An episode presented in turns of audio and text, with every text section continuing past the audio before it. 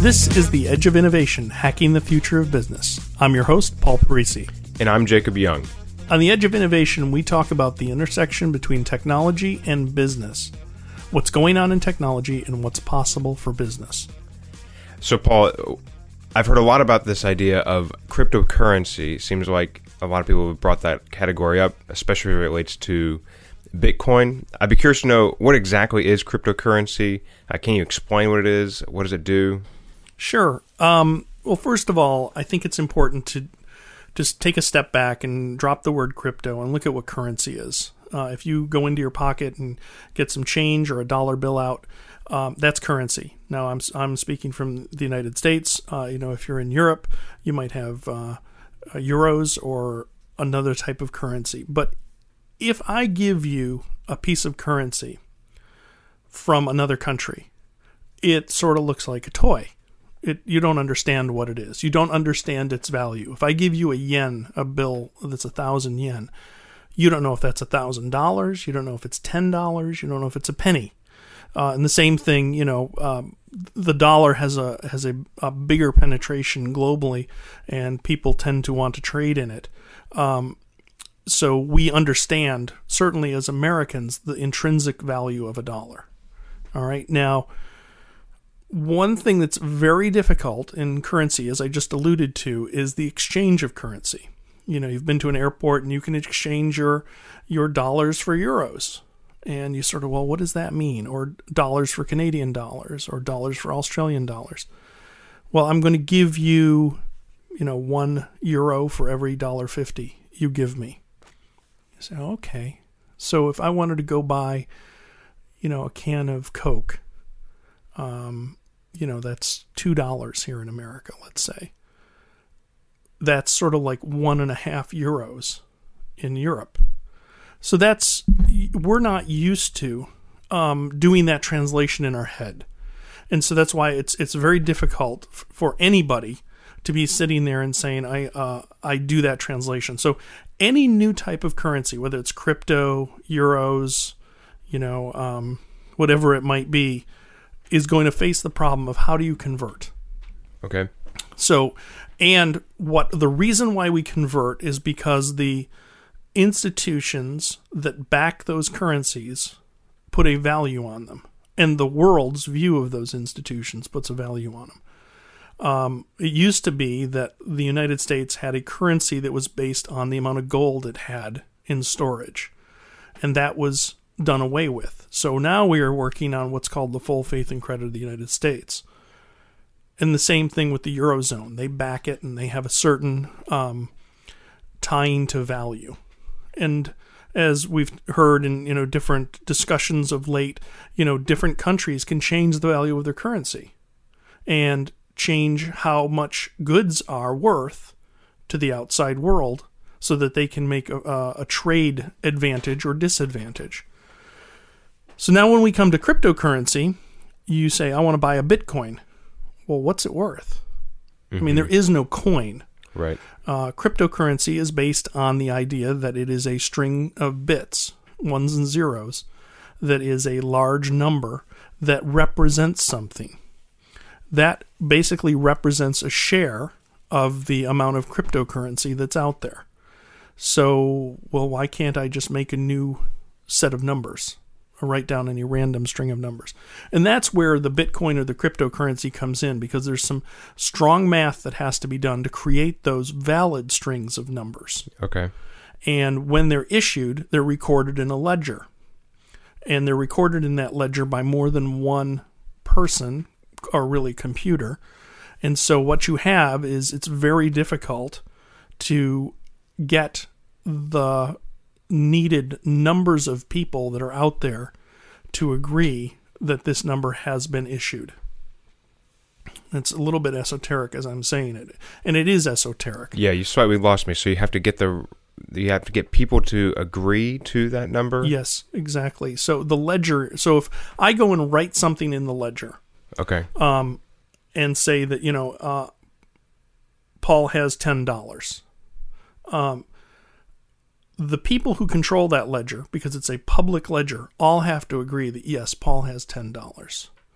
Now that's a that sentence is easy for us as humans to understand, but it's cryptographically significant. And what that means is that we use both private and public key encryption, a way to encrypt something that only the person that has the key can decrypt it. Okay. These journal records are called in, are stored in something called the blockchain. Okay. And the blockchain is a is a is really one of the coolest inventions of the past 5 years or so or 10 years is is the way to record these and have everybody do the work, the cryptographic work on these signings and record them in the blockchain and say, "Oh, yes, I agree with that. Oh, yes, I agree with that." So Paul said something in there with his his cryptographic signature and then the other people calculate that and say, "Yes, I confirm that." And you have to have a majority of people saying, "I confirm that." Now, if you're thinking about that, and we're going at this very surface level because it gets very complicated very quickly, if I could convince more than 50% of the people that are verifying that blockchain to lie and literally take Paul has $10 and say, yep, that's valid, I have effectively broken the trust of the blockchain. In other words, I've manipulated it. Right. So I didn't have $10. I just said I had $10. Right. Um, and you could do that. You know, there's there's a thing in computers, never say never. I mean, there's there's always ways to hack things. Um, it would be hard, but it's certainly not impossible. Uh, it would be very hard because you've got them distributed all across the world and they're all doing this work. And that's what a Bitcoin miner does is it validates those blockchain entries Okay. Among other things. Um, so, but the key thing is a a person in business looking at Bitcoin is to really start to think of it as a different currency. Now, if you're in America, you probably don't accept euros on your website. Mm-hmm. You may not accept Mexican pesos on your website. So you say, well, why would I? Because the majority of the people that are coming here don't use those currencies and they wouldn't know what they are. And it's important to note that, you know, our, uh credit card system is not designed to deal with multiple currencies Right. because there's never been a motivation to do it. Okay. Because you go down to the to the uh, restaurant and you want to buy a bowl of soup and it's four dollars, you know what four dollars of value is. The minute I say that's one Bitcoin, you're like, uh, I don't know. What what is one Bitcoin worth? And coupled with that, Bitcoin has been relatively volatile. So you know you have indications. Um, Zimbabwe over the past couple of decades has had rampant inflation. So you know a, a loaf of bread could have been a thousand um, bits of their currency, Mm-hmm. whereas yesterday it was one bit, you know, one one unit of their currency. And so th- you understand that when you're going through it and it's constrained. Um, in in the whole Greece scenario, I have a friend who's a developer there and sells his software internationally, and if he sells it with the Greek currency, there's all sorts of problems. If he sells it in American dollars, that's relatively stable. Right. Uh, but you can check every day, you know, with the currencies, uh, the the conversion rates between Canadian dollars and U.S. dollars and euros, and and they fluctuate. What's that fluctuation caused by? That's caused by the the banks saying how much it's worth between Right. it and controlling that, and the governments uh, making statements, and the Federal Reserve, and etc. So, what controls Bitcoin's um, value? Well, it's what anybody's willing to give you. That's the ultimate judge of value. So if you have a house you want to sell and you put it on the market for $10 million and somebody comes along and says, I'll give you a dollar for it, well, it's worth a dollar. Mm-hmm. If somebody comes along and says, I'll give you a hundred thousand, well, now it's worth a hundred thousand. But that is the, the ultimate definition of what value is. So in the Bitcoin world, what they've done is there is a limited number of Bitcoins that can be created through this cryptographic math. And uh, in the early days, the cryptographic math was very easy because it was sort of like low hanging fruit of the easy problems to solve. But as we've progressed, it becomes more and more difficult.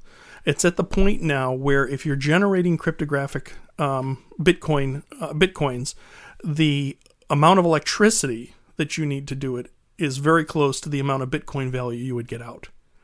So if you run a computer for a year, um, and you know you say it costs me ten dollars to run that computer in electricity, you may get about ten dollars worth of bitcoins out. Okay.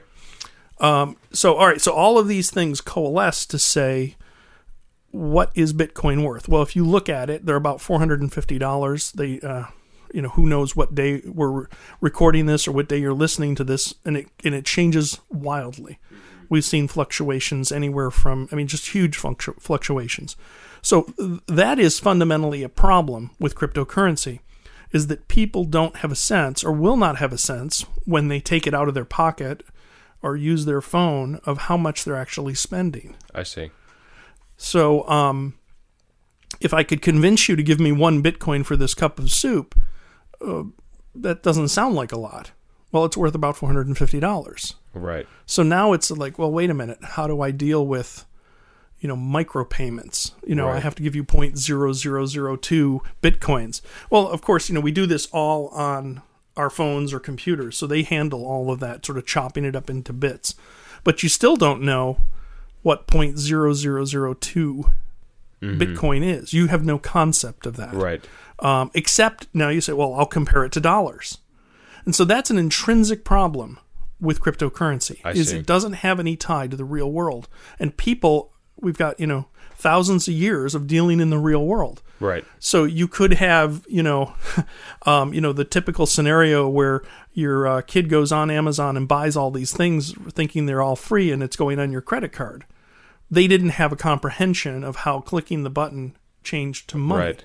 And you look at it and you say, well, it's only two dollars. Go ahead and do that. That's you know the the whole iPhone and um, iTunes store Right. is spend a dollar. It's no big deal it really prevents you from putting that filter in to say, hey, wait, that's 10 bucks. I'm not going to spend that. You don't do the value calculation. But now when we present it as a Bitcoin or as uh, other cryptocurrency, you're going to be like, well, wait a minute, what does that actually mean? Mm-hmm. So there's some intrinsic things for it to overcome. One of the reasons that people have felt that cryptocurrency would be good is because it's hard to hack. Um, and I, I I don't know that it is hard to hack. I mean, there's been a lot of high profile people, uh, examples of where there have been hacks of people who owned Bitcoin on, on behalf of other people. They broke in and stole it, Uh huh. the digital signatures that represent your Bitcoin. Right. So, you know, if you take an external hard drive or a memory stick and put your this big long cryptographic key on it in a text file and you put that through the wash and it gets destroyed, that's gone. Okay. It can Yeah. never be returned. Just like if it were a dollar bill and you shredded it. Mm-hmm. It's gone. Right. You can't go back to the US government and said, "Well, I had a dollar bill. Here's its serial number." They're going to say tough. Right. Right. So it has those same attributes. So there's no advantage there. Okay. Um, but I will say it's probably more difficult for me to get your wallet out of your pocket and take the dollar bills out of it than it is for me to potentially hack in and get a file on your computer Mm-hmm. and copy that off and use those cryptographic keys. Okay. So there's a lot to be figured out there. One of the use cases is, is it's really cool is you say I have a phone, it has a fingerprint reader, and I can spend bitcoins. Well, the only way it could, it'll let you spend the bitcoin is because you scan your fingerprint. Well, that's good. You don't have to cut off your finger in order to to, to steal the bitcoin um, or the cryptographic currency, which isn't terrible. I could also take a scan of your thumbprint and maybe work around that Right. it's got to be worth it. Um, if you only have ten dollars in bitcoins, why did I waste my time? Um, so there, there's all of these challenges swirling around cryptocurrency. The one of the other advantages that has been extolled is that it's secret or private, Right. Right. and uh, I mean that's just patently false. Okay. Uh, the Silk Road prosecutions by the FBI used the blockchain to figure out who spent the money and traced it back to it. And, and the blockchain is basically a chain of blocks of information, and you can follow them through Mm-hmm. to figure out who has who originated the money. Right. And if you if you go out and try and say, I want to buy some Bitcoin, because this is one of the things I play with is trying to figure out how to be anonymous Right. you cannot anonymously buy Bitcoin. Okay. There is no way to do it. They want a credit card number, they want your social security number, they want everything you can. These are government mandated or at least done in acceptance of a government saying something like this needs to be done Right. because they want to be able to come in and audit and say, well, who did you sell Bitcoin to? So if I go out there and go to anybody, I've got to prove who I am. I have to send them a, you know, a bunch of signatures. I have to send them a, a phone bill, something that's got my address on it, that has my name on it. This is really things that I have to do. I can't just take a credit card and buy some Bitcoin. You know, um, so we can talk actually in the future we should have a, a talk about how to be anonymous and different Right. options in, in there because it's a cool it's a cool thought experiment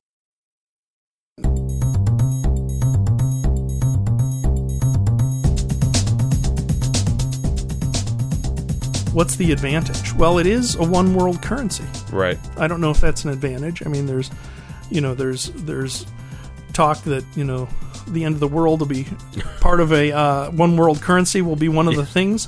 Um, well, you know, are we seeing that happen? I don't know. Um, But it is the idea that one Bitcoin is worth four hundred and fifty dollars today, Right. for example, here in the United States. And in Australia, at that same moment, it's worth four hundred and fifty dollars. Right. Whereas the minute I have to convert currency, it's the matter of how much somebody will give you for it. Right.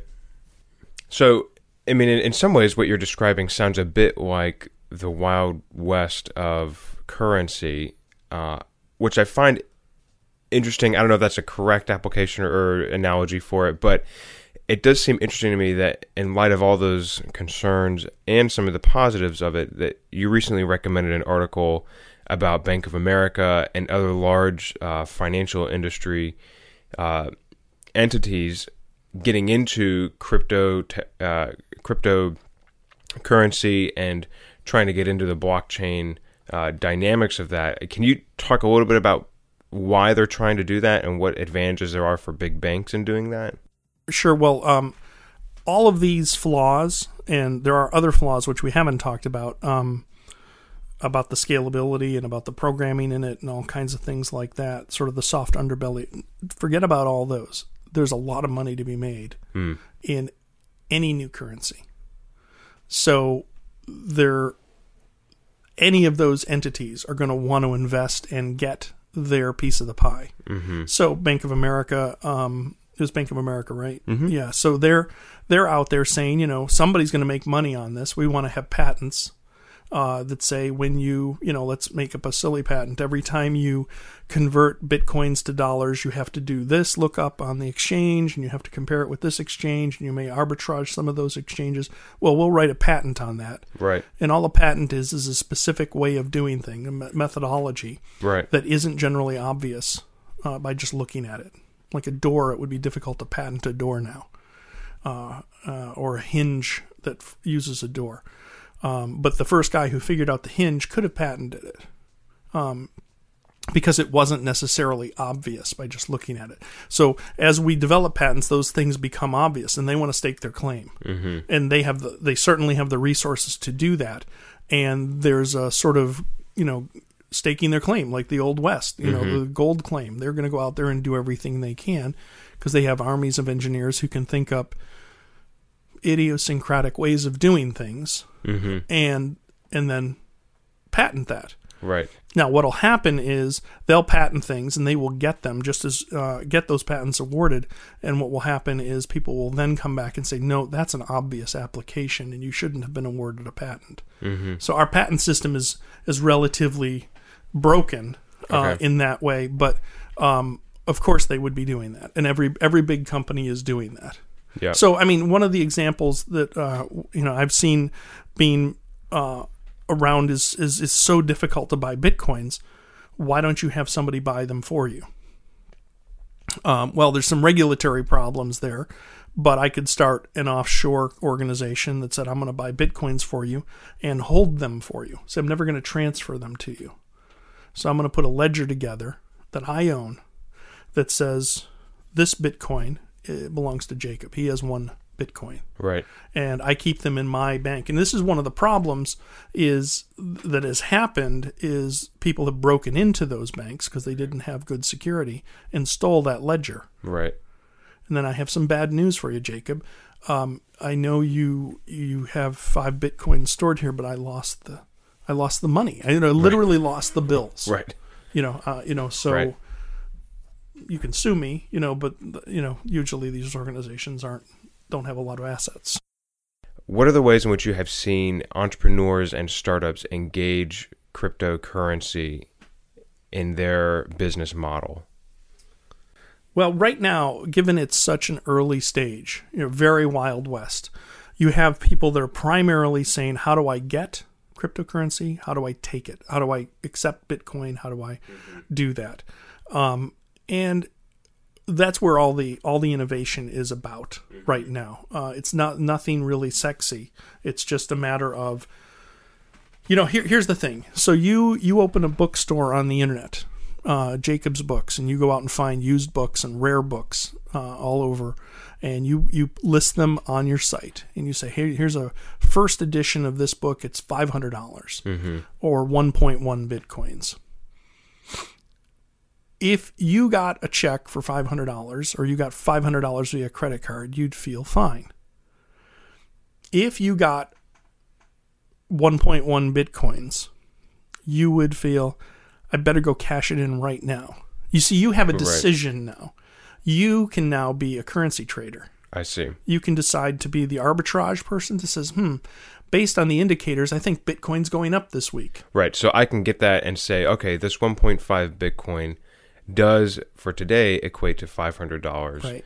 But I could hold on to this and this book that I would have sold for 500 US dollars, I could have made $1,000 depending on how Bitcoin goes up Right. in 2 years. Right. Yes. Or it could go down. Right. So you have a huge um, thing to think about. You know, a whole mind share that you're not designed, you're not used to thinking about. You don't Right. arbitrage currency.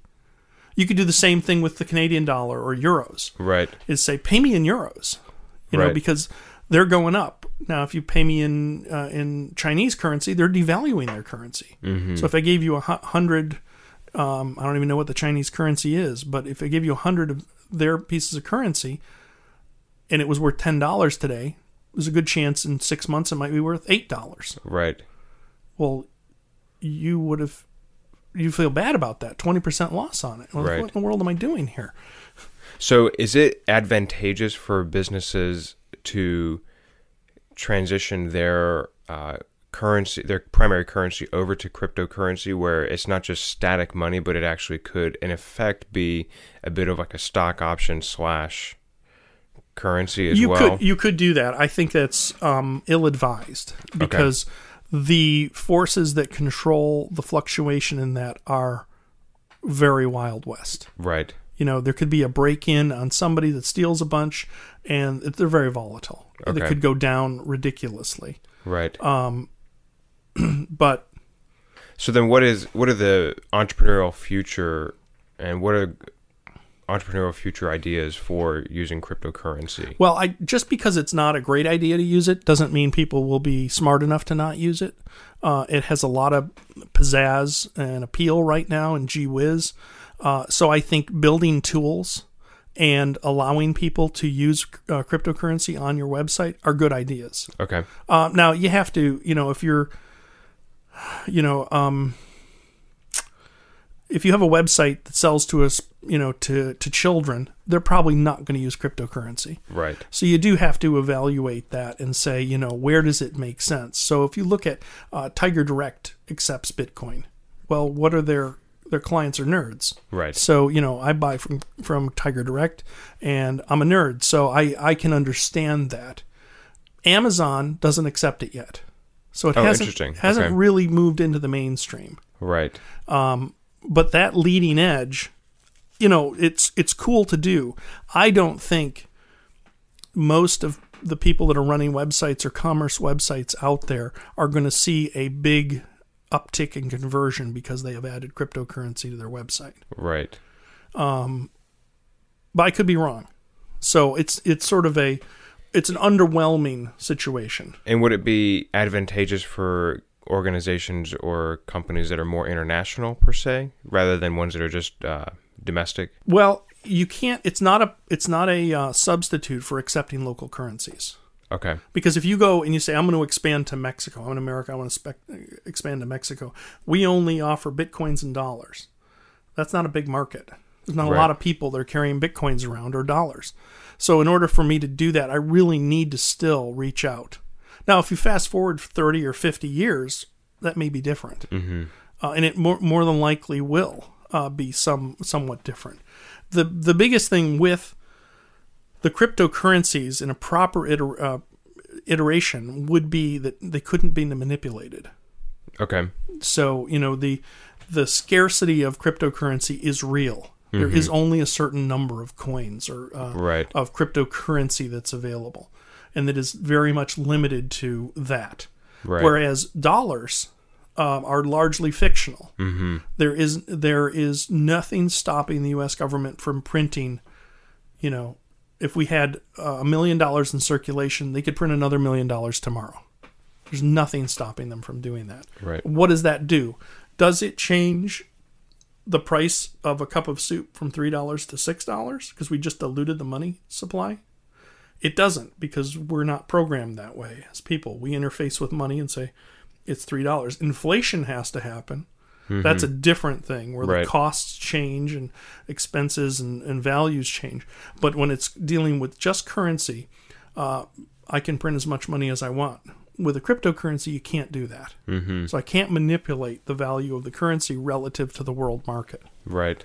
And that's one big advantage to cryptocurrency is it can't be mani- manipulated as easily. I won't say it can't, but Right. as easily as a government-backed. Yeah.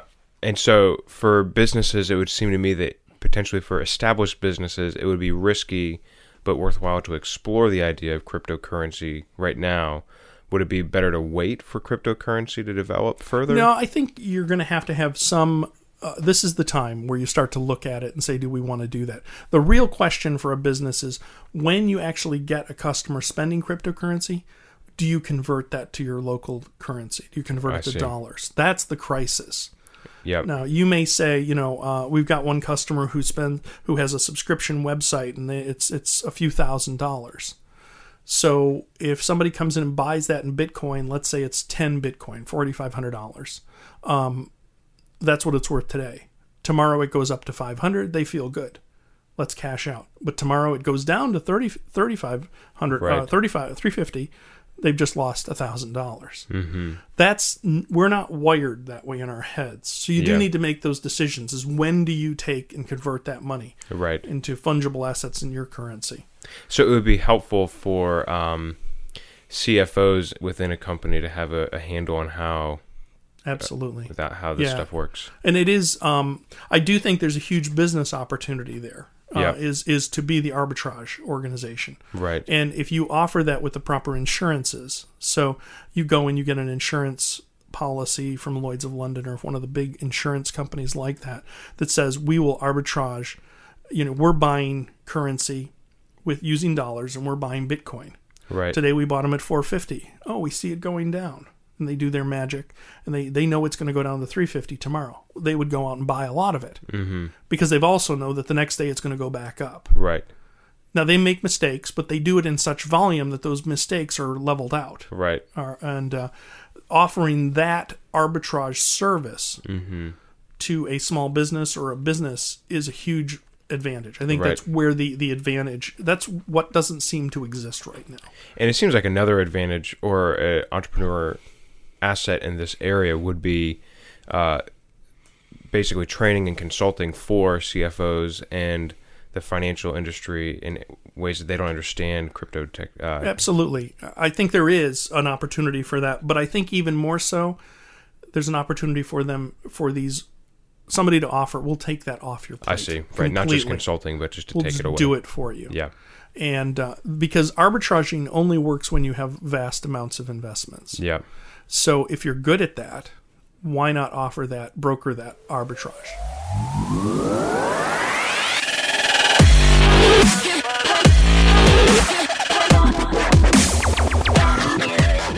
The Edge of Innovation is brought to you in partnership with Savior Labs. Savior Labs exists to help businesses mature and strategize for the future. Learn more about Savior Labs at saviorlabs.com. Thank you for listening to this episode of The Edge of Innovation Hacking the Future of Business. For the show notes and more information about Paul, please visit paulparisi.com.